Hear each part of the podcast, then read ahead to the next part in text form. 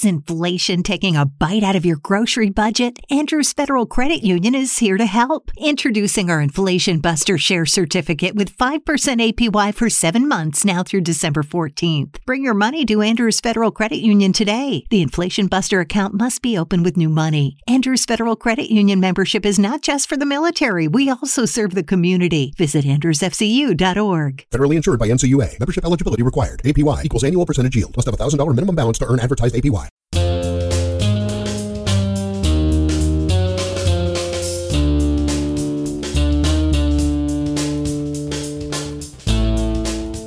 Empezamos el episodio 21 de Sin Palomitas de Maíz nuevamente en remoto por temas de cuarentena y pandemia en este mundo, pero estamos más disciplinados y cumplimos con un episodio semanal por lo menos. Vamos a ver cuánto nos dura. Juan David y Felipe, ¿cómo están? Bien, bien, todavía vivos, sanos. Yo tengo un poco de dolor de cabeza y dolor de garganta, preocupado, pero bueno, normal, estamos lejos, a la distancia. Sí, está en un pueblo, allá, allá hay, en fin, no sé. Un abrazo. Ya que no ha llegado todavía, virtual. Podemos ser el primer podcast con un paciente positivo de coronavirus. No lo conozco todavía, podría ser. No conocías a Cadena, yo pensé que eras íntimo de Cadena. Ah, verdad que Cadena. Pero no tiene podcast, este puede ser el primero. Y hoy, como en todos los episodios, tenemos un invitado que llevamos esperando hace mucho rato en este podcast, a David Sanín. David, ¿cómo estás? Bien, muy contento realmente en el aislamiento. Me vine a dar cuenta que llevaba toda mi vida deseando estar en cuarentena. y solo hasta la cuarentena nos aceptaste la invitación de grabar un podcast. Claro, todo, porque me tocó atravesar toda la ciudad. ¿Y la cuarentena cómo te ha ido para ver series? ¿Has aprovechado? ¿Qué has visto? ¿De qué te has desatrasado? ¿Ya tenés lista? Bueno, voy a... No sé si sea spoiler, pero me vi la de la Fórmula 1, Drive to Survive. Eh, me vi los dos del Papa, de John Pope y de New Pope. Y ahí voy y he visto por ahí peliculitas, volví, me vi Kill Bill, volví, me vi Once Upon a Time Hollywood, volví, vi cositas por ahí. Tuve como un poquito de... Ah, Pulp Fiction. Todo empezó porque están dando Pulp Fiction en televisión y me amarró. Entonces tuve un poquito de Tarantino. Muy bien, ahí hay que aprovechar estos días para desatrasarse de muchas cosas. Y Juan David y Felipe, ¿qué han visto? ¿Si han aprovechado la, la cuarentena o todavía nada que empiezan las maratones? Ayer estaba a las dos y media de la mañana, se me veía el sexto capítulo ¿no? de la serie de Luis Miguel. Y estaba discutiendo con mí mismo si, si le daba play o no. Caíste eh, en Luis Miguel. Una locura. Gran serie. Una locura. Me divierto mucho viendo Es como el primer regaño del podcast que grabamos con Chris, como volver a ver lo que, ustedes habían recomendado, que está ahí, que es muy bueno. Eh, uno siempre quiere estar con el mainstream, viendo lo, último, pero hay que ver todo lo que ustedes recomendaron. Entonces no me he visto muchas. ¿Cómo es la película de, India de quién quiere ser millonario? ¿Cómo es Slumdog Millonario. Muy Uf, qué peliculota, qué película. Entonces volviendo como eso, dándome tiempo para ver las series que no me había visto, viéndome nuevas, eh, un montón de cosas de, no, pues estoy viendo también ciclismo, entonces cogí una carrera de ciclismo desde la primera carrera y me la estoy viendo todo año a año, horas y horas viendo eso. Muy disciplinado viendo basuras. Sí, sí, en Pixel. ¿Y dónde es eso? Y, pero hay mucha gente también que está subiendo partidos viejos de fútbol. Hay, eh. hay, deporte antiguo saliendo en este momento de los archivos. Es que lo único que hay ahora, archivos. está repitiendo partidos. Sí, sí, o sea, ahorita me dijo Elizabeth que vive en Teleantioquia una nota, eh, hicieron como un reel de las recetas que habían sacado en toda la historia de Teleantioquia. Y pusieron eso horas y horas de recetas y que vio una receta que ya había editado hace años. O sea, esa hora del cassette, de hombre cassette. Yo, yo, al contrario, no he podido maratonear mucho, me he estado como... Trabajando. Es el tiempo y el momento, el trabajo. He estado viendo es mucha televisión y en el zapping me he encontrado con series que de pronto hace mucho no veía, entonces una española que me gusta mucho, que se llama Aquí no hay quien viva, entonces estoy casi todos los días viendo, es antes del hormiguero, entonces antes del hormiguero me veo un capitulito o dos porque hacen maratón también, y después me veo el hormiguero que, está increíble también, en esta época de pandemia llevando gente increíble pues desde la casa. En estos días estuvo Antonio Banderas, pues capítulo más visto. Antonio Banderas cómo está en la crisis de la, del coronavirus con sus restaurantes. Y también me estoy viendo una serie que se llama 911, que me la estaba viendo con Samuel, mi hijo, y estaba medio interesante ahí como qué pasa en ese en ese número de teléfono donde los gringos llaman a recibir la emergencia y ahí se desatan un montón de cosas, entonces un poco como el quién es la operadora. Eso es Fox, sí. Y es televisión pura y dura, entonces es haciendo zapping y viendo televisión. O sea, que, que, salen a comerciales. Hace tiempo no me tocaba eso, que está en la mejor parte y ¡pum! comerciales. Pero vale la pena también darse el paseito por ahí por lo menos tenemos Netflix en esta cuarentena y no, no lo cancelamos. Win, Win Plus, por ejemplo, los que pagaron el canal Premium. Ah, yo, le, regalé, le regalé a mi papá este Win Plus y no, lo ah. cobraron, no, lo cobraron, este mes, menos mal. Pero bueno, pero ahí fue Pero es que si lo cobran, pues. Yo me estoy desatrasando de, de, series que tenía por ahí también que habíamos recomendado. Empecé a ver Gears and Gears, de la que hablamos hace algunos episodios con arroba calavera barbada, que nos la recomendó. Y también estuve viendo, desatrasándome de series que salen semanalmente. Estoy viendo en este momento Better Call Saul, que le está saliendo todos los lunes en Netflix, que esta temporada está muy buena. Terminé también de ver hace poco la última temporada de DC Sauce y eh, estoy esperando a que empiecen otras por ver. Y tengo pendiente para empezar que espero cumplir con esa promesa en esta cuarentena ver Dark que siempre la he tenido ahí como esperando para verla y no la he visto. Sin palomitas de maíz. Ahí están todas las opciones para ver que hay muchas en este momento y hoy le vamos a dar cuatro más de las que vamos a hablar cada uno en este podcast. Y queremos también recomendar un podcast nuevo que lanzamos hace poco producido también por Punto Link, se llama Los Segundos Nombres y está disponible en todas las plataformas de podcast. Ahí estamos también con Juan David hablando de cosas no tan serias como la televisión. Se van a sorprender de nuestros personajes en otro lado. Ahí está para que nos escuchen y si quieren venir y contarnos durante la cuarentena que están viendo, quieren hablar con nosotros, también nos escriben así en palomitas y por aquí los invitamos. Y ahora sí llegó el momento de la primer giro de la ruleta en Sin Palomitas de Maíz. Y ahora el turno en la ruleta es de Juan David. Juan, le tocó abrir este eh, episodio. Quiero hablar de una serie muy buena, muy buena. Recuerdan, bueno, primero, recuerdan los tiempos de Juan Pablo Montoya, de la NASCAR, de unos años en la Fórmula 1 de Michael Schumacher, sí. Eh, eso, recuerdan esos días que nos volvimos que expertos en carros y en carreras. Y... Trasnochábamos o madrugábamos a ver a Juan Piz correr en Japón o en Mónaco o en alguna parte y celebrábamos con él. No sé si se acuerdan una carrera que es histórica y es que el man empezó a hacer, en, en una curva se pasaba él, en la otra se le pasaba, él se pasaba, se le pasaban. Hicieron cálculos y dijeron que llegaba de segundo y faltando ya los últimos 50, 100, 200 metros para llegar a la meta, eh, venía uno en la cola, un colero que le iban a coger otra vuelta y Juan Pablo se le pegó, fue a ese para generar túnel de succión y ganó la carrera con eso. Yo me acuerdo, son manes de, de, de nuestros narradores deportivos casi con un orgasmo por esa victoria. Sí, sí, eso El óvalo, la chicana eran cosas muy nuestras por esa época, pues.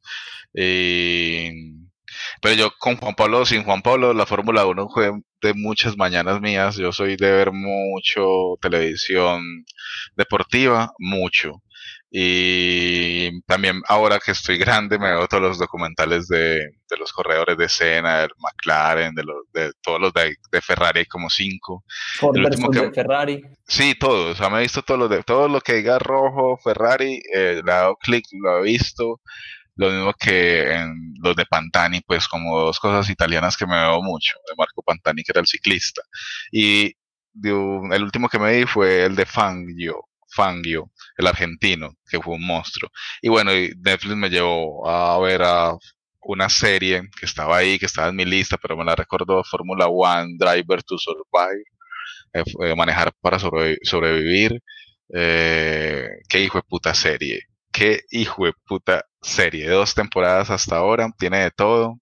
Es hermosa porque para donde dispare las cámaras todo es lindo, todo es glamour, todo es confort, todo es derroche. Hay drama por todo. Eh, porque se compite en alto nivel a mucha velocidad. hay egos, hay un montón de pistas, hay un montón de climas, muy teso, muy teso lo que pasan ahí y hay cámaras por todos lados. Esta gente de Netflix se les pegó. Eh, sacan audio de todos lados, de todos los reporteros, hay cámaras en, el público, una locura es como eh, ver la Fórmula 1 desde adentro, que yo no la había visto como desde afuera, como toda séptica, como narrada y ya ahí vemos quién ganó y quién perdió porque se volvió muy aburridora. Y entonces esa, cosa aséptica, la Ferrari con 20 segundos de ventaja y aburridora, uno ya no, no le paraba bolas y, ya Schumacher se accidentó y esa cosa ahí se envejeció, como seis años donde la Fórmula 1 uno no sabía qué pasaba.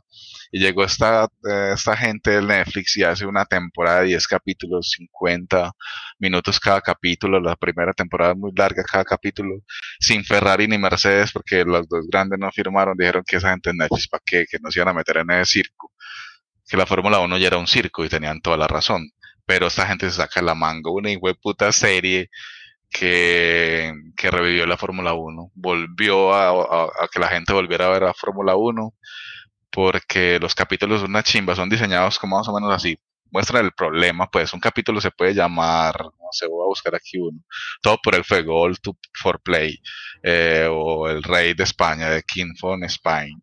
Y esta gente comienza a narrar el problema, muestra los personajes, los dramas que se mueven entre ellos y sobre todo todo el capítulo, todos los capítulos están hechos y diseñados para la arrancada, que, que es la grilla de partida y que los semáforos comienzan a cinco luces rojas y luego el verde. Ay, amigos, yo me paraba y cada vez que había arrancado yo aceleraba con ellos.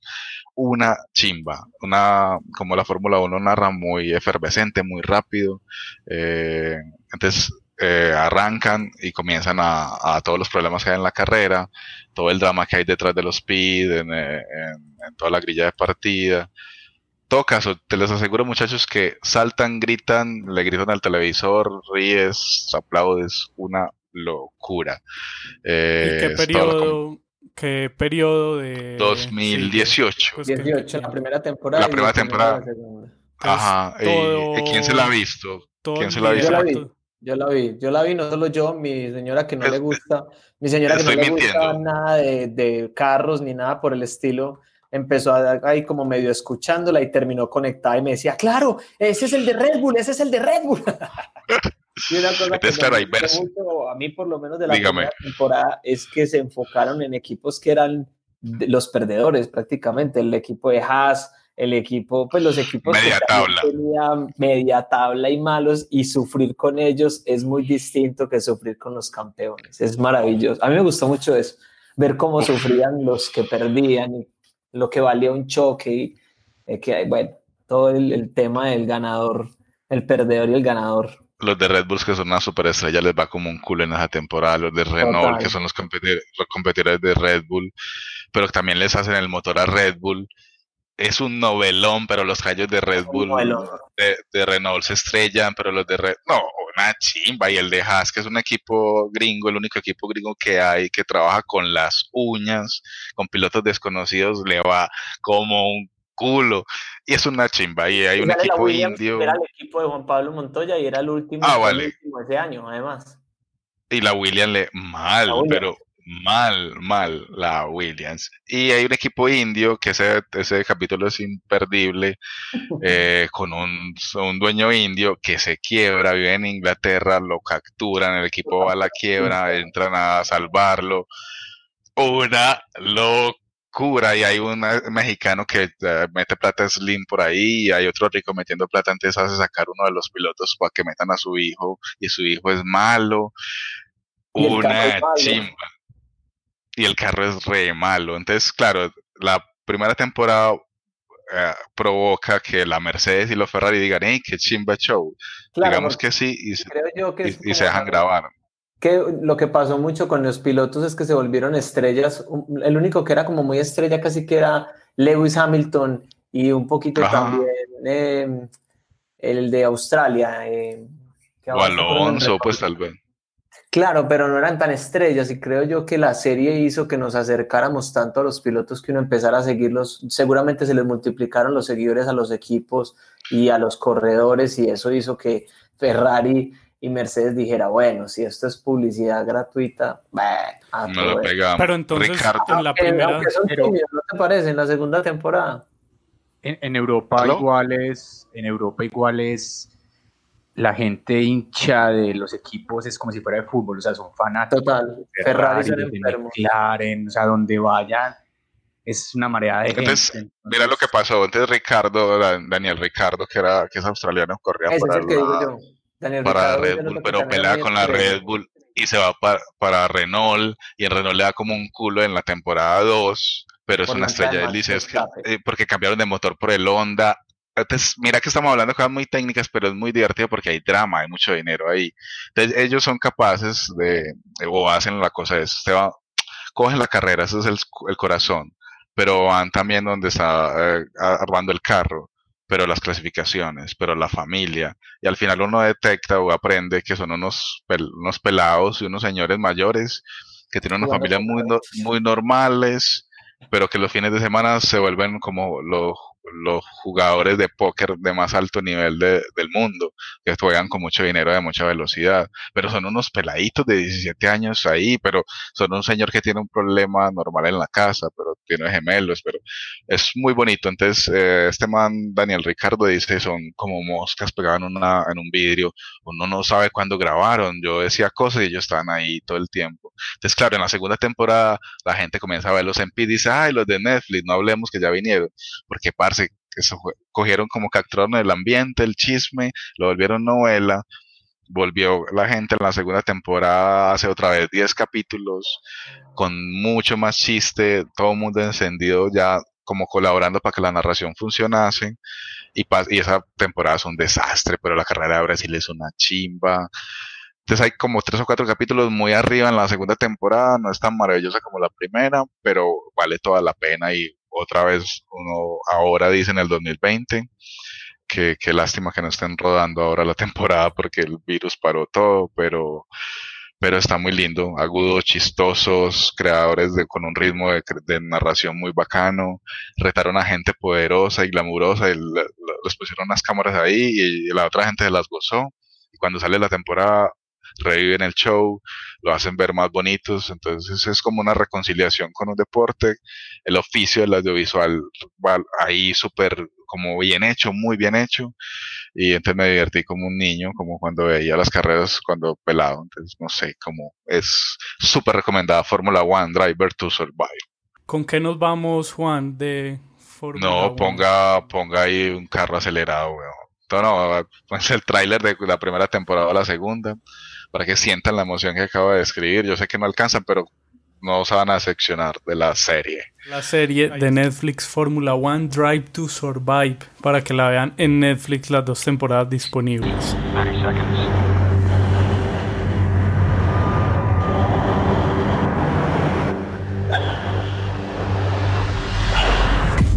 These guys have an almost fighter pilot mentality, and that's what separates them from mere mortals.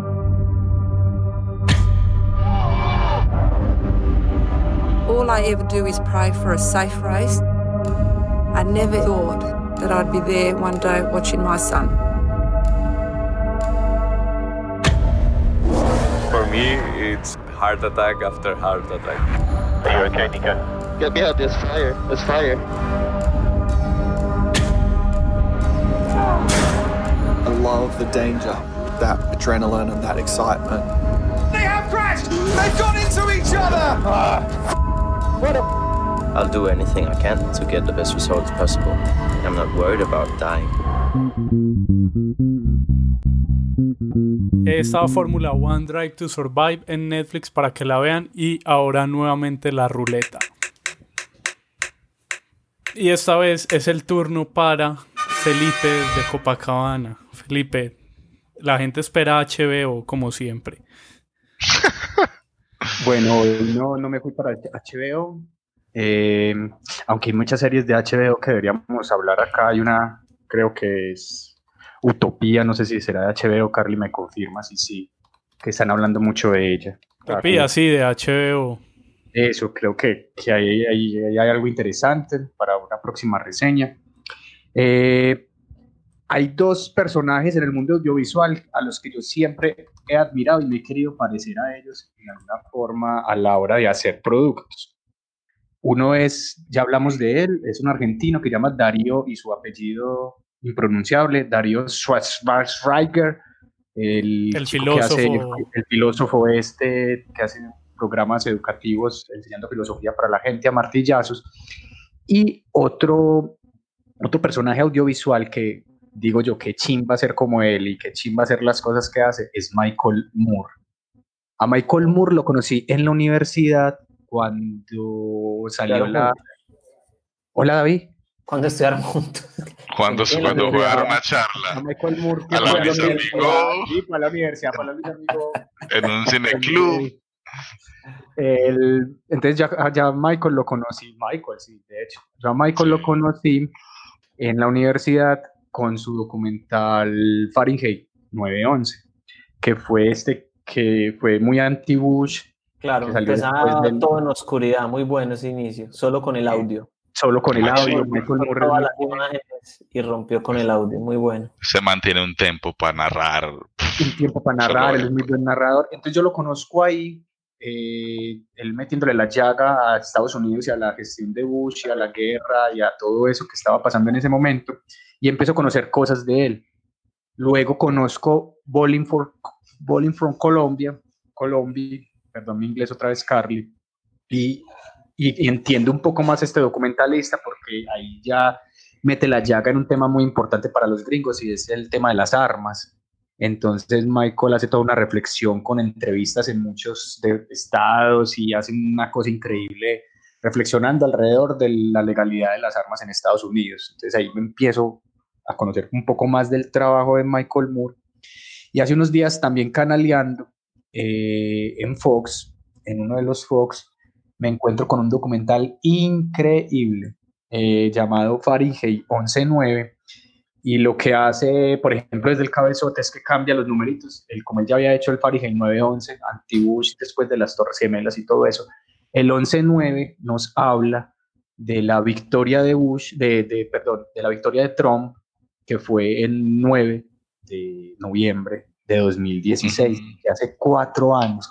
Entonces Trump se hace un documental para narrarle a los gringos y a todos nosotros cómo es que este man, que lo habíamos conocido como un montón de cosas, un millonario excéntrico, un golfista, un man que hay veces salía en televisión por ahí en varios programas, un dueño de Miss Universo, cómo este hijo de pucha le da por ser presidente de Estados Unidos, de la nación supuestamente más grande del planeta, y gana.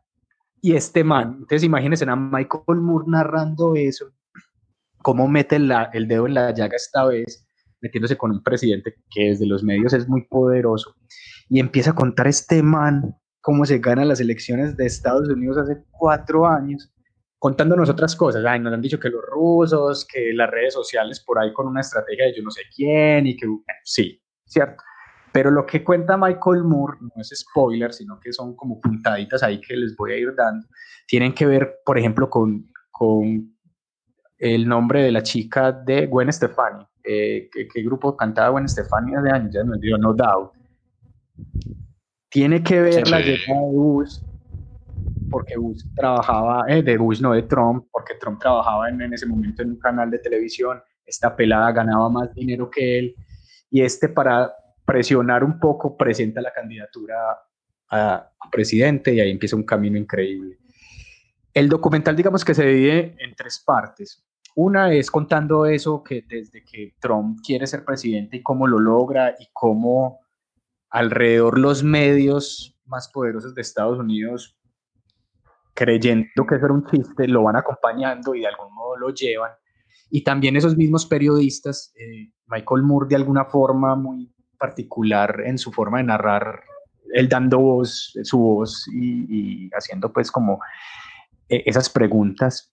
También hay un momento en el que hace que la gente que estaba en esos medios entrevisten de alguna manera mal a los otros candidatos, por ejemplo a Hillary Clinton. Entonces empieza a hacer un paseíto por los periodistas que entrevistaban a Hillary Clinton en los canales más poderosos y todos tenían de alguna forma algún, alguna reseña de abuso sexual o de acoso sexual. Entonces ahí empieza a Michael Moore a destapar un montón de cosas que pasaron en las elecciones. Entonces, como esa, esa primera parte es como, digamos, no, no esa primera parte, una de las partes es sobre Trump y lo que está pasando con la llegada de él a la, a la presidencia. Otra parte es de un pueblo que tiene que ver también con Trump y con la presidencia de la llegada a Estados Unidos, un pueblo que se llama Flint, donde ocurrió algo. Sí, donde nació Michael Moore. Es de, él es de ese condado, ¿cierto? Él es de por ahí de ese lado. Él es de ese pueblo, sí, de ese pueblo. Tiene una, un documental que se llama Roger and Me, que es la historia de la Ford, que tenía las fábricas ahí y se. Y la Ford, eso. Y la Gerald y dejó embalado el pueblo, tirado en la mierda, de lo mismo que nos va a pasar a nosotros ahora después de la pandemia. Chao. ¿Cuándo se vaya quién? Cuando se vaya todas las empresas, huevón, y todo. Las empresas, por eso somos, por eso estamos bien, porque tenemos nuestras propias empresas. Arriba sindicato. Muevan las industrias, las industrias. Entonces, en Flynn, en Flynn hay un gobernador que era un millonario y que le, otra así como Trump le dio por presentarse y ganó. Y es, ellos quedan cerca al lago Michigan y sacaban el agua del lago Michigan, que es el agua dulce. Ellos están ubicados arriba, en la, en la parte de arriba de Estados Unidos, que es muy frío, donde el agua, es muy difícil el acceso al agua, y sacaban el agua del agua dulce del, del lago y todo bien. Este gobernador lo que hace es inventa una empresa y un acueducto supuestamente y el agua ya no viene de ahí, sino de otros lados y esa agua estaba contaminando a la gente. Entonces empezaron a enfermar, empezaron a pasar un montón de cosas, pero horrible, o sea, ni la pandemia que tenemos ahora, lo que le estaba pasando a los chicos y, chicas allá que nacían con deformaciones con, y tenían enfermedades gastroenteríticas y toda esa vaina. Y este man empieza a hacer otra vez también ahí en, en el mismo documental, otra vez el seguimiento, ahí le pregunta como las características de Michael Muller a la hora de hacer investigación y de contar las cosas. Y, y ahí mete el dedo en la llaga en ese, en ese pueblo, porque él, hace parte pues, de esa comunidad y le duele mucho, y se empieza a encontrar un montón de cosas de, de, cómo este man se apropió del acueducto para beneficio propio, cómo si había agua para la empresa, en ese momento se quedó, se fue Ford, pero se quedó General Motors, entonces para General Motors si había agua limpia y para la gente de Flynn no. Entonces, ¿qué tiene que ver eso con Trump? El, el gobernador de Florida era muy parcero, es muy parcero de Trump, y en su momento lo invitó para que cayera y le hiciera unas promesas. Pero antes de eso cayó la gonorrea de Obama. Ella, a, la, embajada de los Estados Unidos, gonorrea. Que no oiga este podcast. ¿Cuál, dijiste la otra? Otra palabra, no son groserías, son, son cosas coloquiales. No, el problema es que ya por utilizar la palabra presidente de Estados Unidos Estamos y utilizar gonorrea y ya nos están grabando. En este momento tenemos gracias a los estamos hablando de Obama, estamos hablando de un expresidente. No, esa es la institución, Pipe. Cuando llega, cuando llega Obama en su presidencia, como, y digamos que Flynn es un pueblo de, de, de mucha, de mucha personaje afro, la mayoría del pueblo es afro, y tenían el, tenían a, Obama como el, nuestro presidente, nos va a salvar, eh, va a llegar a Flynn y no, porque llegó tarde, a, Flynn. Sí, llega tarde a Flynn como a, resolver eso ya cuando estaba terminando su gestión y va a ir a un ah. discurso ni el hijo de pucha y le dan agua. Él, él dice, él no defiende al pueblo, él no defiende al pueblo, sino que digamos que él dice, no, confíen que eso está muy bien, ya hicimos las, las pruebas técnicas y científicas y, todo bien, denme un vaso con agua y le llevan un vaso con agua a, a Obama para que tome, se moja los labios un poquitico y la gente se decepciona de ese man de una manera porque el problema sigue. Y después llega Trump, tiempo después de eso, y promete arreglar un montón de cosas, promete y gana en ese condado. Después no hace nada, pues, y después Después empiezan a hacerle un seguimiento también. Hola, Juan. y es el mejor Michael Moore o qué crees? Pues está mm. bien documental el, lo que, crees. A mí ha sido de las que de las tres la que más me ha gustado. Ahora sí, un, Michael Moore desesperanzado, más bravo que nunca. Eh, él ya se había topado con alguna vez con, con Trump en algún momento de su vida en otra entrevista y Trump cuando lo vio iban a salir en el mismo programa y él cuenta eso, es que eso es lo bueno de, de Michael Moore como cómo lo va llevando uno por las historias. Y en el documento. Ese man siempre está encendido grabando cosas. Grabando con la cámara prendida. Y como él le da voz a sus documentales con su, con, con, su voz en off, entonces él va contando historias. Él sale, también es protagonista.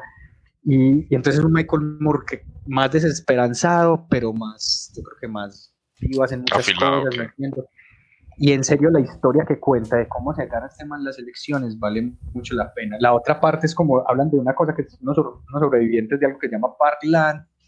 Y también habla de, de cómo en medio de las elecciones de Estados Unidos nació como un movimiento de gente esperanzada en presentarse, sea, cansado de los republicanos y los demócratas, ellos mismos hicieron sus campañas. Entonces es algo bonito ahí también del documental que muestra de como... de toreros, de gente, de candidatos locos. De candidatos, pero no, no toreros. Independientes. De, independientes, pero, es que en Estados Unidos sacan 0.1, ¿no? Sí, eso. Pero, era pero fue una oleada que nunca había pasado. O sea, todos, todos siempre, ah, todos republicanos, y acá empezó un montón, y, y cierta gente ganó ganó en ciertos, en ciertos momentos, en ciertos estados ganó, porque no eran las presidenciales, sino también al, al, Senado y las otras cosas. Pipe y, el, Hola. Pipe, y el documental da claves para sobrevivir a la era Trump, de cómo salir y que el país pase después de que Trump sea presidente. O solo toca la parte antes de ser presidente. De hecho, es lo mejor que les ha pasado a los Estados Unidos, Trump. Vea, sí, nacionalismo, güey. Porque vea, de hecho, eso es lo que en esa explicación que da Michael, lo que proponía este man de racismo, de crear el muro, este man lo que le prometió a los blancos racistas lo empezó a cumplir. digamos que ningún presidente había hecho tantas, tantos cumplimientos de sus promesas. Y este man empieza a hacer una carrera no para quedarse ocho años en la, en la Casa Blanca, sino seguir. Entonces, esperemos, y yo sentía viendo el documental, yo no tanto para siempre, creo que sería hasta los 16 años.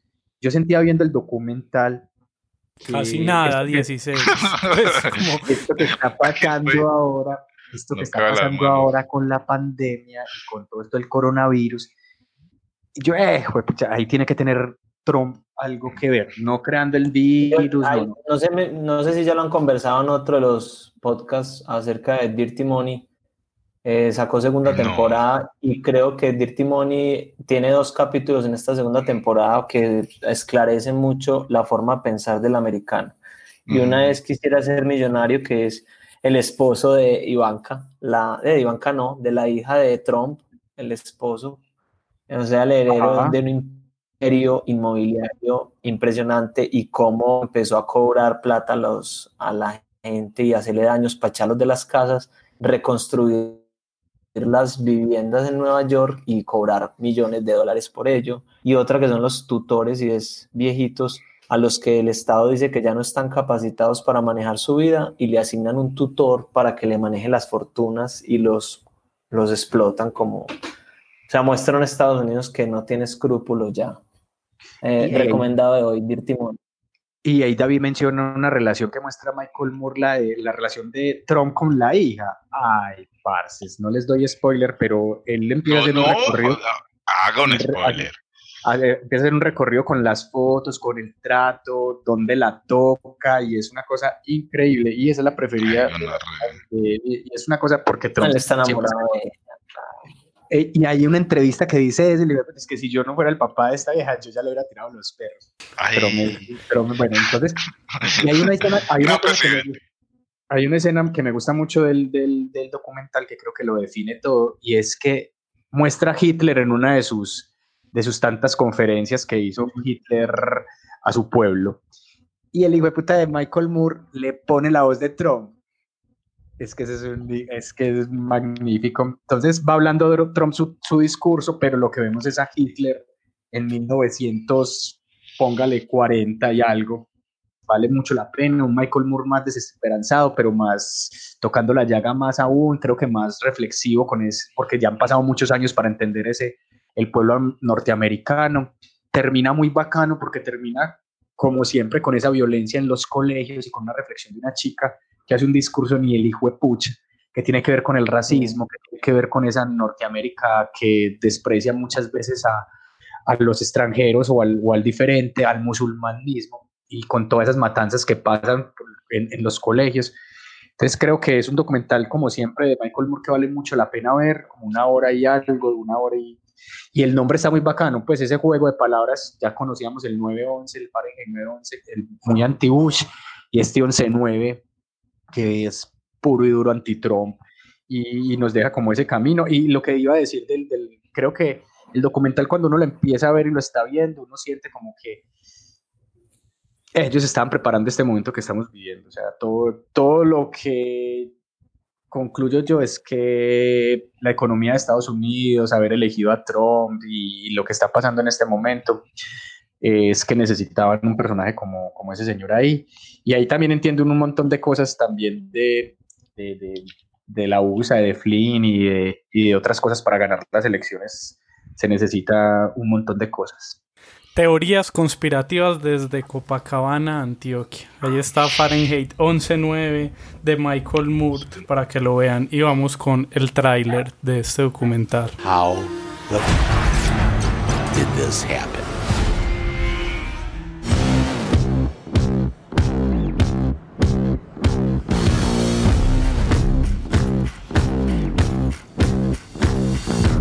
Sick and tired of people telling me that America is the greatest country because we can whip your ass. I hate some of these people, but I'd never kill them. How do you deal with this? You're never going to be able to unsee what you saw.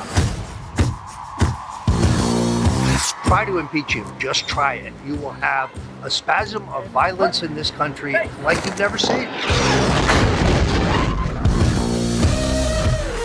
Governor Snyder, I got some Flint water for you. When the operation of the machine becomes so odious, you've got to put your bodies upon the gears and upon the wheels, and you've got to make it stop. If nobody's gonna do it, then I gotta do it. And I don't give a who you are. I'll fight you in the damn street right now. Ahí estaba Fahrenheit 11.9, el documental de Michael Moore. Y ahora nuevamente la ruleta, quedan dos opciones en este momento. Qué grandes opciones. Y ahora es, le tocó el turno a el más esperado, a nuestro invitado que se ha hecho esperar tanto para estar grabando en este podcast. David, ¿de qué va a hablar? Le hemos guardado este espacio, hágale honores a esto que, a este gran podcast. Bueno, eh, quisiera hablar un poco sobre los Pinky Blinders, eh, una serie del director Steven Knight. Él es el escritor y el director, más escritor de oficio que director.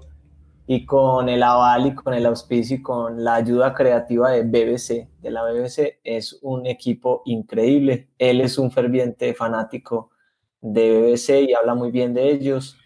Y una de las anécdotas ahí como para ir rompiendo es que pues Apple para lanzar también contenidos propios le acaba de hacer un encargo para hacer una película sobre el futuro y que él dice que va a tener 10 veces más el presupuesto de los Pinky Blinders, pero dice que en trabajar con la BBC no se necesitaba tanto presupuesto porque contaba con un equipo altamente creativo, que era capaz de resolver cosas sin tanto dinero.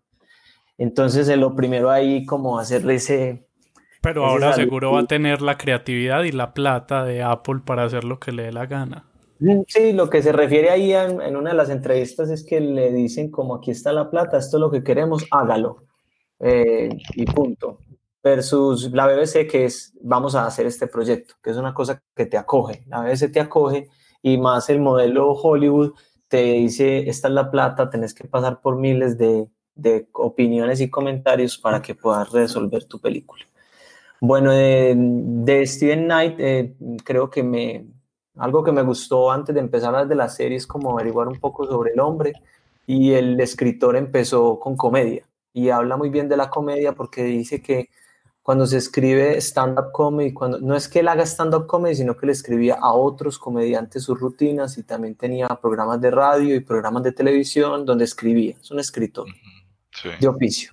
Y decía que ahí aprendió que en la comedia se siente muy claro es que cada palabra es vital, que una palabra que se cambie puede dañar el chiste y que si no hay risa, pues es muy fácil identificar que la comedia falla versus el drama, que no hay una reacción del público sonoro para darse cuenta si funciona o no funciona. Entonces, desde ahí arrancaría yo desde, desde un escritor. E incluso para los que hayan visto la serie, pues les recomiendo que busquen, está el primer capítulo escrito, el guion, y es, desde la forma en que está escrito ya uno puede disfrutarlo por completo. Arranca con, con imágenes muy poderosas. La primera imagen es nuestro protagonista y ahí entremos ahora sí un poco en los Pinky Blinders. Es una estructura de viaje del héroe por completo. Podríamos verlo como si fuera en nuestros tiempos un Pablo Escobar, para los americanos un western, podríamos pensar que es un Ricardo III, creería yo que es como uno de los más cercanos. Y es el viaje del héroe arrancando desde... Son gangsters. Son gangsters. Entonces, viaje del antihéroe.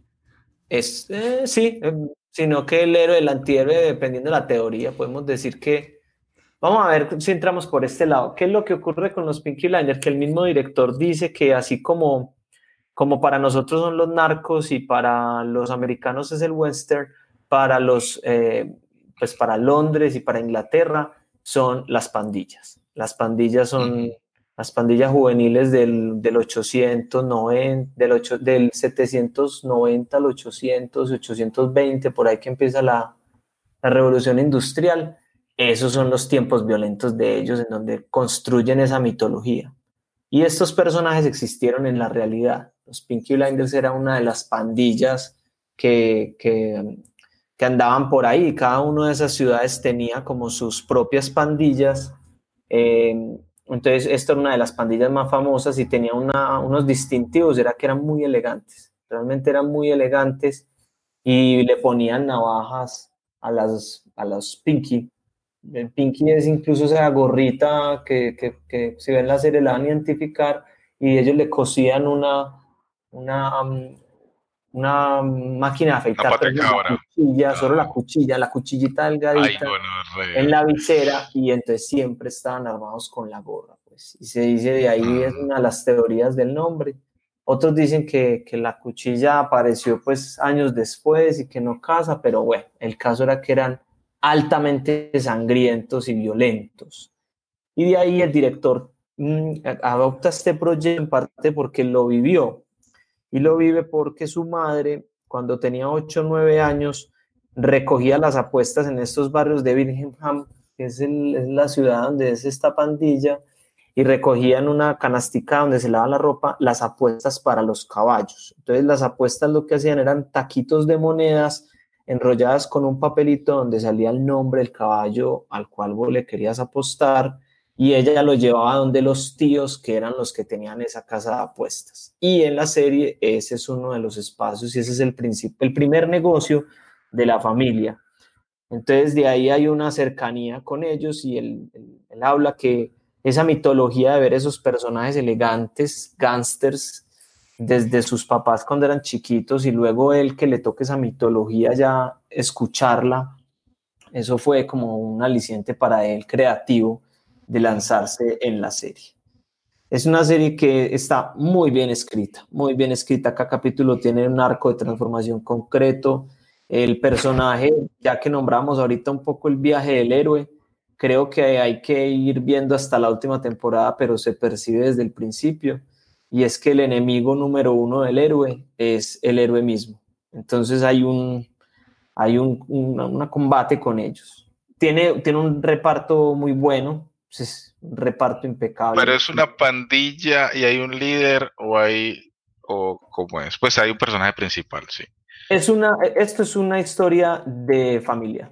Entonces, el, el, hijo Este vendrá siendo como el segundo o el tercero, fue a la guerra y en la guerra le tocó hacer túneles debajo de las trincheras del enemigo para poner explosivos. Entonces pasó mucho tiempo debajo de esos túneles, en cualquier momento se podía colapsar o podía explotar la dinamita y demás. Entonces tenía todo el tiempo contacto con la muerte. Para cuando vuelve a su familia y a su tierra, ya no es el mismo. Ya el héroe ha perdido toda la inocencia y ahora está ya, ya lidiado con, con la muerte. Y ese pasado lo seguimos en la serie, eso lo vemos. Y ese pasado lo muestran poquitico, pero cada tanto te meten en ese túnel con él. Cada tanto es cada que el personaje tiene como un gusto por el opio. Entonces, cuando se duerme o algo por el estilo, tiene viajes con el opio y ahí escucha todavía los, como que están picando la pared como si estuvieran haciendo. Ahí hablando del, del reparto es, es Cillian Murphy, no sé si ustedes lo reconocen Cillian Murphy ha hecho muchas películas con Tom Hardy. No sé si han visto las últimas de Guerra, que era una semana, una hora, un día. ¿Cómo se llamaba esta? ¿Vieron esa película? ¿Cuál era? Es que me eh, parece conocido. Lo viste en trincheras. Eh, Cillian Murphy eh, ahorita les busco. Yo recuerdo haberlo visto en pues, de guerra en, en Dunkerque con la de Christopher. El origen, ah, el origen es el, es el buen, es el, no el bueno, es el que se le meten a la cabeza. Él es, es ese. Y en Dunkerque. Dunkerque es la que les digo que es una hora, un, una semana y demás. Él es el, también el soldado en, Dunkerque. Y tiene, en este, en este proyecto, pues comparte escena con, con, con varios, como les digo, con Tom Hardy también, que hace un, un papel muy interesante. Y un reparto británico completo. Sí, incluso los que no son británicos les tocó aprender el, el acento y demás. La jerga. Total. Y mm, tiene otros no tan conocidos, Paul Anderson, que también hace un papel muy bueno como el hermano. Y bueno, entonces sí, es una, es una historia familiar porque todo ocurre al interior de una familia en la que el menor vuelve y es mucho más inteligente, es un personaje muy inteligente y empieza un, cada temporada es como crecer un, un peldaño en el poder. Entonces empezamos siendo como asesinos de, de, de, pandilla en el barrio y a medida que van pasando las temporadas ya entra hasta estamentos políticos. Entonces, como les decía, casi que puede ser un paralelo con un Narcos y la historia de Pablo Escobar y cómo va atravesando. Y la vamos viendo a través del personaje principal. Él es nuestro conductor. Y cada temporada tiene un arco completo. Y aquí estaba viendo que las temporadas son como de relativamente cortas, son de seis episodios. Cada temporada se cierra, pues tiene Cada temporada se cierra y como sabemos en este tipo de estructuras nos tiran un gran, una gran incógnita al final. Eh, la última imagen que vemos como, y ahí el cliffhanger ahí queda uno. Y, y, y, cosas del coronavirus en este momento estarían grabando y como no se puede grabar, entonces no hay grabación de Pinky Blinders, entonces no saldrá al aire como en las entregas anteriores. No sabemos cuándo vaya a ser la entrega. ¿Y cuántas temporadas tiene? Creo que van Pinky Blinders. Cinco temporadas. Cinco, temporadas y el director ya dijo que tenían que ser siete que para, ah, que, para que la dramaturgia termine y cierre es justo antes de que explote la Segunda Guerra Mundial. Que seguro compró cosas y tiene que pagar unas vainas, pues, no, creas, no. pues. No, y para que se cierre todo el, el arco que él ha venido proponiendo. David, ¿y por qué llegaste a Pinky Blinders? ¿Por qué llegaste a esta serie? ¿De dónde la encontraste? Mm, realmente no sabría. A mí, no sé, creo que me gusta por varias cosas. Que esté muy bien escrita para mí es muy importante. Otra cosa muy importante es que se vea muy bien. Tiene que ser muy pulcra. ¿Qué le parece a qué? ¿Qué cosas hemos visto con ese ambiente, con ese ritmo? Con ese ambiente podremos haber visto cosas de Tarantino, con los mm. sangrientos, con por ejemplo los ocho diados, no sé, esas atmósferas oscuras y, y sangre inesperada y el el primer disparo antes de preguntar y ese tipo de cosas algunas. Em, tiene varias cosas bien curiosas, por ejemplo, los mutilados que se les hicieron a los personajes corresponden como a las fotos que tenían de la época de la pandilla, porque hay fotos de ellos arrestados de Babyface y de otros de ellos. Es que estoy viendo fotos de, los reales y de los actores y están, era... Muy interesante. Hay mucha documentación de los dos. Incluso los Pinky Blinders empiezan siendo una pandilla de las de la vida real, pero después migra a ser otro tipo de pandilla que, que pareciera ser la misma historia, pero lo mantienen ya como, mm. como personaje pues de esta pandilla. Y pareciera ser que gracias a esto en Inglaterra pasó el mismo fenómeno que aquí con los venezolanos y es que se dispararon las barberías. Ahora hay muchas barberías haciendo los cortes de los Pinky Blinders. Por eso la cuchilla. Hay de los dos. Por eso la cuchilla también hace referencia a eso todo el tiempo. Tiene un juego muy bonito con los caballos y datos curiosos muy, muy bonitos con las carreras, con, con ponerle pescados al estanque donde toman agua los caballos para que se coman cierta bacteria que es la que los enferma tiene escenas eróticas bonitas y una cosa que para mí ha sido esencial en la serie es que tiene música increíble. Si ustedes ponen en YouTube el soundtrack y escuchan todas las canciones, tiene bandas increíbles como, no sé, Arctic Monkeys, tiene a The White Stripes, tiene eh, Jack White, tiene Savage, tiene Black Sabbath. Es muy buena, muy buena, muy buena. Y Nick Cave de Bad Seeds, pero, o sea, música contemporánea, pues no es como... Pero sí, yo creo que es contemporánea, pero, pero te lleva directamente al ambiente que ellos están planteando. Es un personaje que así tenga gente alrededor, es un solitario por completo con, con una guerra interna con él que se, se multiplica a los demás. Y tiene para un fan interesante, es muy fan eh, de los Pinky Blinders, Snoop Dogg, Snoop Dogg visitó en, algún, en alguna oportunidad al director en Londres y hablaron por varias horas y Snoop Dogg le decía que lo que él planteaba ahí era lo mismo que él había sentido en las pandillas en Estados Unidos, que es una historia que nos aplica a todos, eh, pues a todos los que vivan en pandillas, que no, a mí no me tocó, pero sí como comunidad, ¿sí? como sociedad. Seguro no fumaron nada ahí en esa reunión con Snoop Dogg. Creo que ya que muy... no fumaron nada. Yo creo que yo creo que Nike no es muy fumado. Incluso el protagonista no fuma y el personaje en esta serie al igual eh, no hacen sino fumar y beber. Fuman y beben todo el tiempo. Entonces a estos actores les hacen unos cigarrillos de flor de rosa y este actor nunca fuma y que la empresa que hace los cigarrillos dice que por capítulo se gastan dos mil cigarrillos, una cosa por el estilo. Ya quedé muy antojado, me gusta es como lo del número de capítulos, creo que se puede ver fácil. Nos vamos entonces con el tráiler de la primera temporada para que se terminen de antojar de Pinky Blinders, que está disponible en Netflix las cinco temporadas, ¿cierto? Ahí la viste. Sí. It's delicate, Mr. Shelby. Concerns the factory down the road at BSA. Rumors get started. Rumors that there was a robbery. Robbery of what? Speak. I asked my men to steal me four bikes with petrol engines. They picked up the wrong fucking crate. So that's why they sent a cop from Belfast. Maybe, maybe not. Thomas, you're a bookmaker, a robber, a fighting man. You're not a fool. You sell those guns to anyone, you will hang. Crown of a prince. Soon to be king, I'd bet.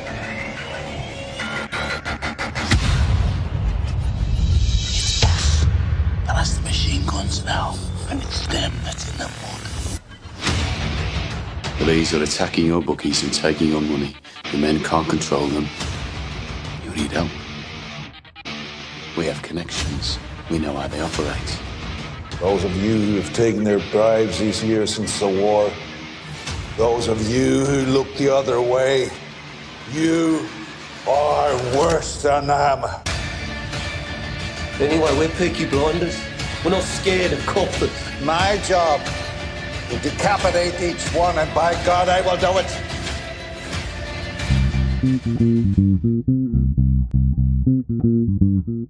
Ahí estaba Pinky Blinders que se puede ver en Netflix y ahora no quedan opciones en la ruleta y es mi turno de cerrar este podcast.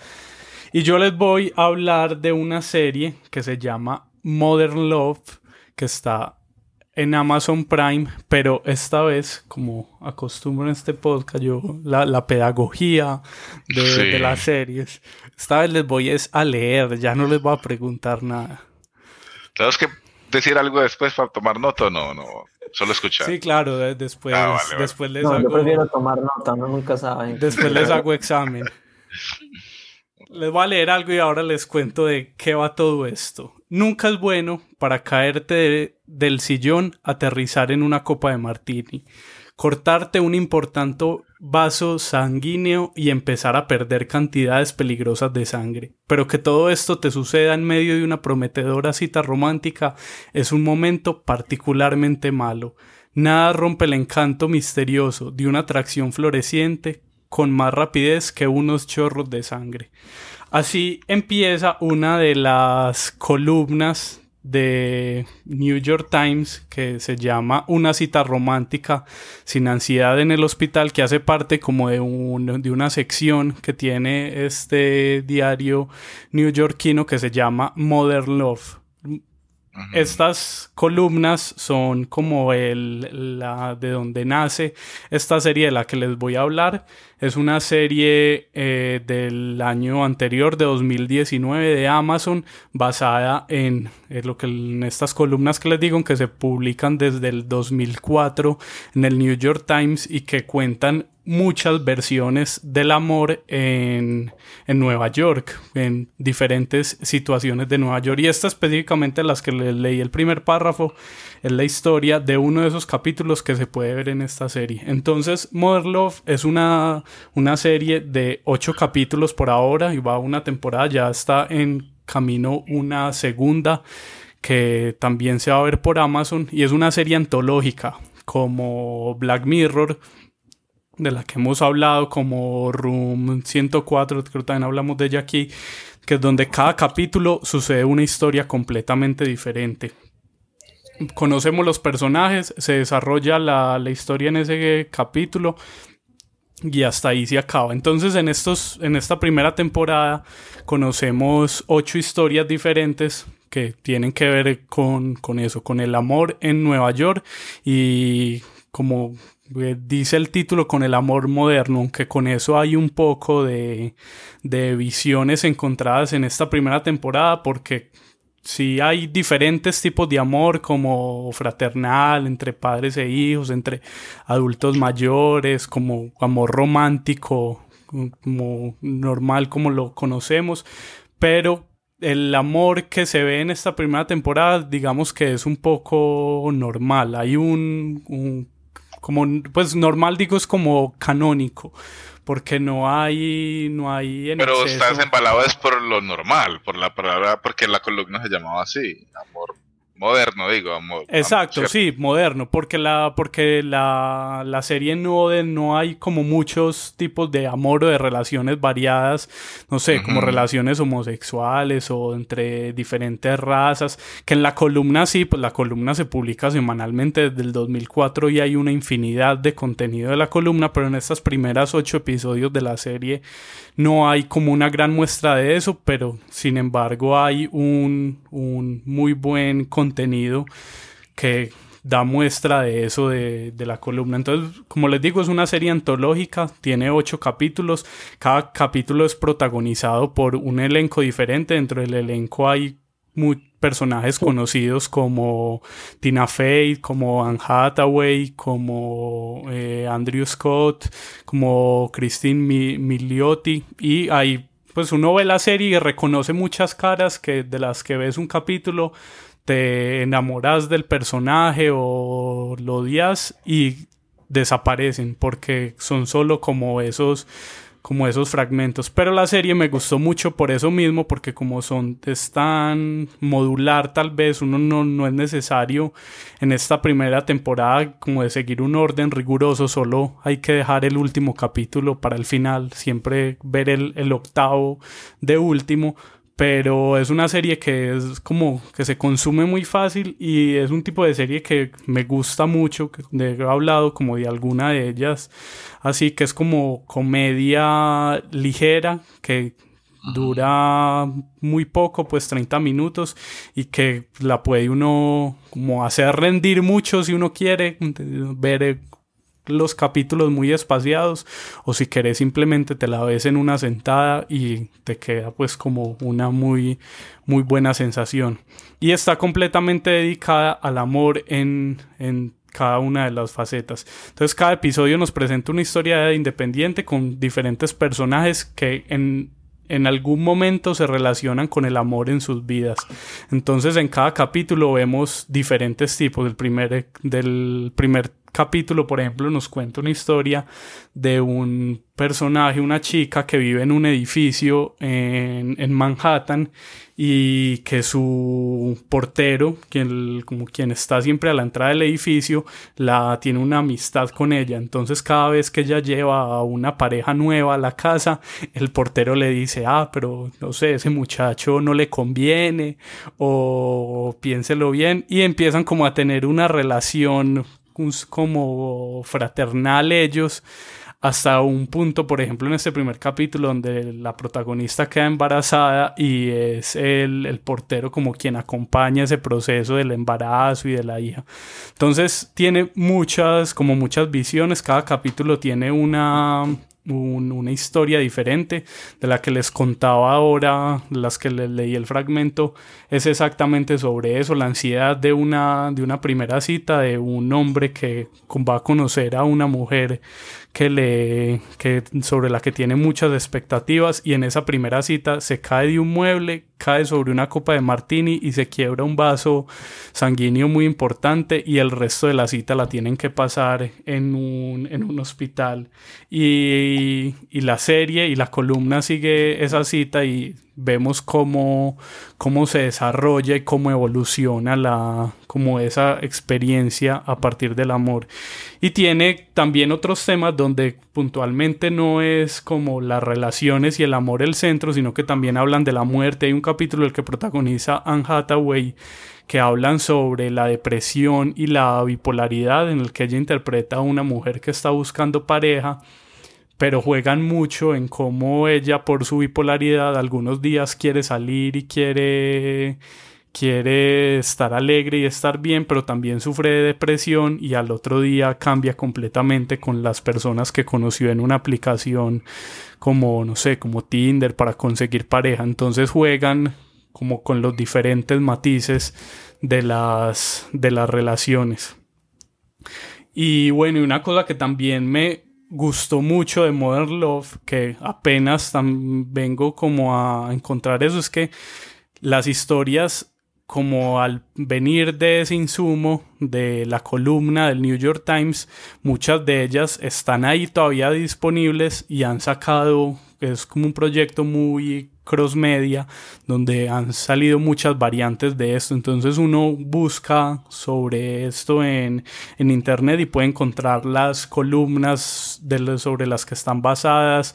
Incluso muchas de estas columnas están traducidas al español donde se pueden ver en este momento en la página pues como la sección de Modern Love en el New York Times tiene una, una sección de relatos cortos de amor separados por, por la cuarentena y el aislamiento de parejas que se conocieron en estos momentos y por cosas del destino se han tenido que separar.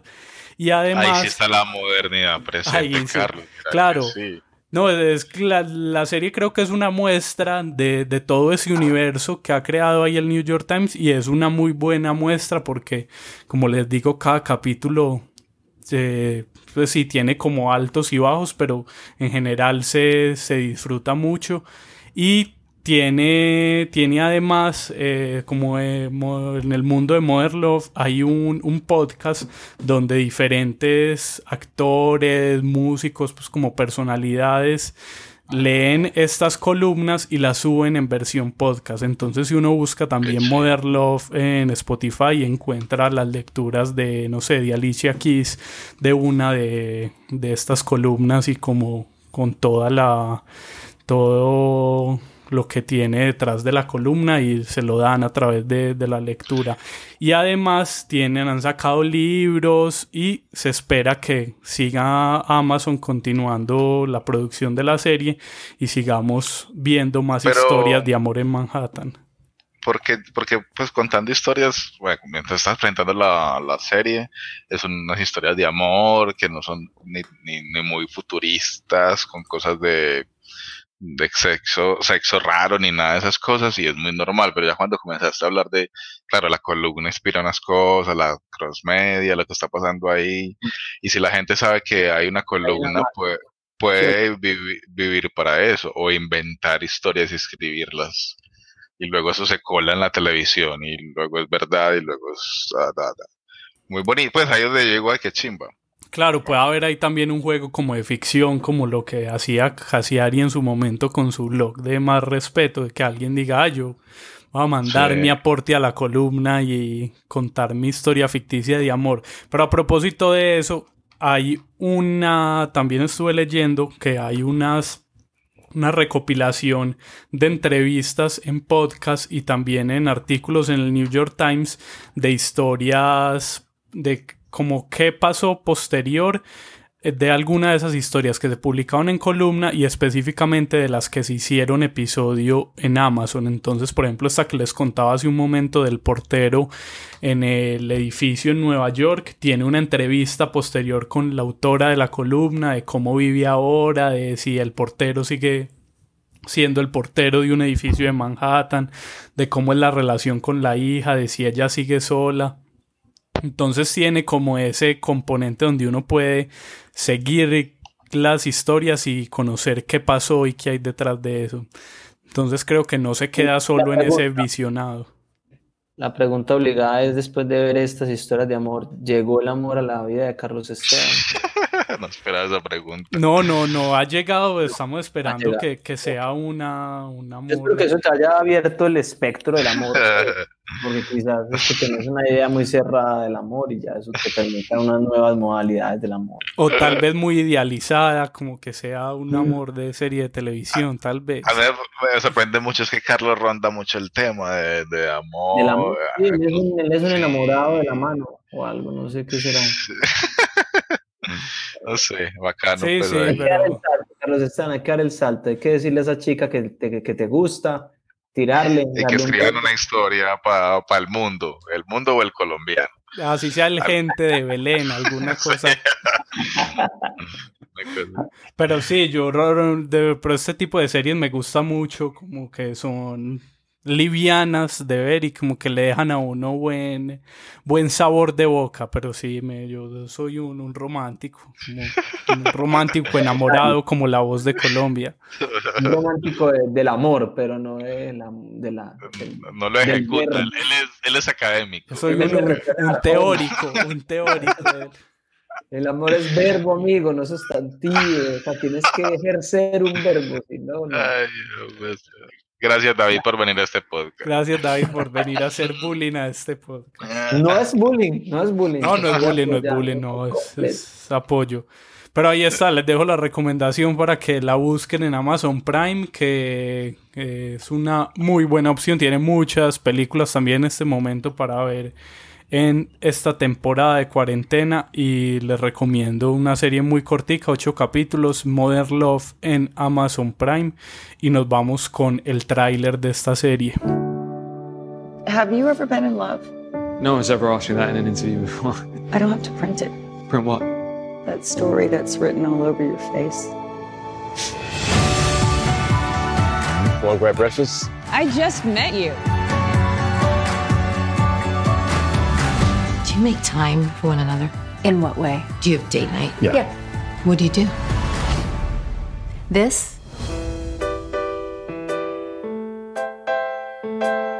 This is love at its absolute best. And it's beautiful sometimes. I can't bring a baby into the world with a man that I don't love. Don't do it because you're scared. You must own your actions in life. You all right? She hit me in my penis. I didn't mean to hit him in the penis. I meant to hit him in the balls. That's great. This isn't a sex injury. I mean, not a weird one. Hey, why are you still talking, Rob? I don't know. Love is trust, and you broke it. I don't love him. He's totally my dad. Even his smell. You smelled him? oh, you're staying in New York? She's staying with us. Is it okay if you guys discuss that? We're discussing no. it right now. It's a live discussion. I'm so glad you've told me. It explains so much. Este fue el episodio 21 de Sin Palomitas de Maíz, nuevamente en remoto. ¿Y algún otro recomendado que más tienen para recomendar y para ver en estos días? Hay una película que me voló la cabeza, está dirigida por un vasco, se llama El Hoyo. Es una película, película que esperé mucho, se estrenó en Netflix y no ha bajado del top 5 de, de lo más visto, porque es una chimba de película. No se la han visto, un tráiler por lo menos, ¿no? El No, Hoyo. no la he visto. La veré. He visto que está muy, muy comentada y No, recomendada. esa, o sea, está, no sé, yo creo que ya la compraron para hacerla en, en Hollywood y esas cosas que pasan siempre cuando hay un fenómeno de estos. Es una película de ciencia ficción, sí, es una cárcel, es un hoyo donde hay celdas, eh, como en un edificio eh, vertical y la 1 arriba y obviamente la número tal abajo y hay una plataforma que va bajando por cada celda y va dejando comida y ya el primero come muy bien y ahí para abajo la comida comienza a cambiar, pues. Una brutalidad. Dale play al, al tráiler y vas a temblar y cuando veas la película vas a... No, es, sí, da miedo, pero es un miedo ético más bien, no es un miedo de bu, aunque lo hay, pues, y, y está lleno de esas cosas de que tiene las cosas de miedo, pero sobre todo es la cabeza, la ética. Si yo haría esto, ¿qué está pasando ahí? Y uno lo pausa y uno piensa, y los personajes son para enamorarse. Entonces creo que llegó en muy buena hora, pues, para meternos más pánico, pero súper recomendada, sí. Vésela en familia, muchachos. En familia, güey. Sí, sí, sí. Ah, Ahí está Pues mi, el fami- hoyo. mi familia soy yo, güey, entonces yo me la visto con mi Con tu familia. Yo tengo un recomendado de, de YouTube, un canal de YouTube que estoy siguiendo desde principios de este año y que en estos días he estado como desatrasando de cosas. Es un canal que se llama Francisco Borrero, así con un nombre, y es un canal de Francisco y su pareja o esposa, no sé, Lulu, que dos venezolanos que viven en Nueva York en este momento, en 2020, y son, pues Francisco es o era repartidor de era mensajero en bicicleta en Nueva York, en Sí. estas bicicletas fixis. Entonces es un, un videoblog y es un videoblog como los que hacíamos hace unos años, Juan, de Ah, gente que se graba en la calle y, y es No, pues, yo vi, yo vi un documental de un man que, que en Wuhan que se grabó y era como yo me grababa y el documental me llegó al alma, pues. Qué bonito, qué bonito. ¿Y qué está haciendo este man? Pues croneando todo lo que está pasando. Este man, pues, es, tiene, antes de que empezara a suceder todo esto, pues él era mensajero, bicicleta fija, de piñón fijo en Nueva York, que ya es como un, un mundo por conocer. Y además, este año comenzó un proyecto que es irse a vivir en una van, comprar una van en grande, Mercedes, con, adecuarla toda el interior para meterle una cocina, una cama, un baño, irse a dar la vuelta por todo Estados Unidos viviendo en la van. Entonces está mostrando el proceso de construir la van y hasta el último video que publicó está empezando la cuarentena en Nueva York, entonces estoy como a la expectativa de que Lo va a seguiré. suceder con él, pero se lo recomiendo Francisco Borrero en YouTube. ¿Francisco qué? Francisco Borrero en YouTube para que lo sigan y vean la, la vida de Francisco y lo apoyen en Patreon o le manden cosas para la van o no sé, pero ahí está recomendado. David, ¿algo más que recomendar? A mí, a mí me gustó mucho la balada de Buster Scruggs. No sé si la han visto, la recomiendo. Son como pequeños cuentos eh, del, del lejano oeste. Eh, está en Netflix, son balanceras en cantina, justicieros, vagones cubiertos, eh, montado a caballo, historias muy buenas. Los cuentos son muy, muy, muy buenos. Y mm, También eh, antológica. es de los hermanos. ¿Cómo? Que también es Es de los hermanos antológica. Cohen. Ah, sí, de los hermanos Cohen, de Joel y Ethan, y es muy, muy brutal. La recomiendo para que la vean. Sí, es como Esopo, pero de los Cohen, o sea, antes no es Esopo, pero es una chimba, es bien brutal. Les dejaron hacer lo que les dio la puta gana y les dieron mucha plata. Esto fue el episodio 21 de Sin Palomitas de Maíz. David, muchas gracias por aceptarnos por fin esta invitación y te esperamos de regreso. Volve. Más palomitas para la próxima, ojalá la próxima. El académico y el bullying. Esperemos que para la próxima sí resuene el amor en Carlos Esteban. vale, vale. Esperemos. Este fue el episodio 21. Muchas gracias por escucharnos. Y si quiere acompañarnos, escríbanos. Alce la mano. Suscríbase en las plataformas donde nos está escuchando. Y volveremos. Muchas gracias. Chao. Bienvenidos a Geico Deportes, donde la pasión es enorme como nuestros ahorros. Estamos con Marcos, quien dice ser el mayor fanático del fútbol en el mundo. Así es, tan fanático que todo lo celebro como un locutor de fútbol. O sea, dices gol. No, grito gol. Pero, ok. ¡Wow! Ese es el grito de gol más largo que he escuchado. ¿En serio? ¡Ah, qué felicidad! ¡Gol! Geico, somos grandes fanáticos de ahorrarte dinero.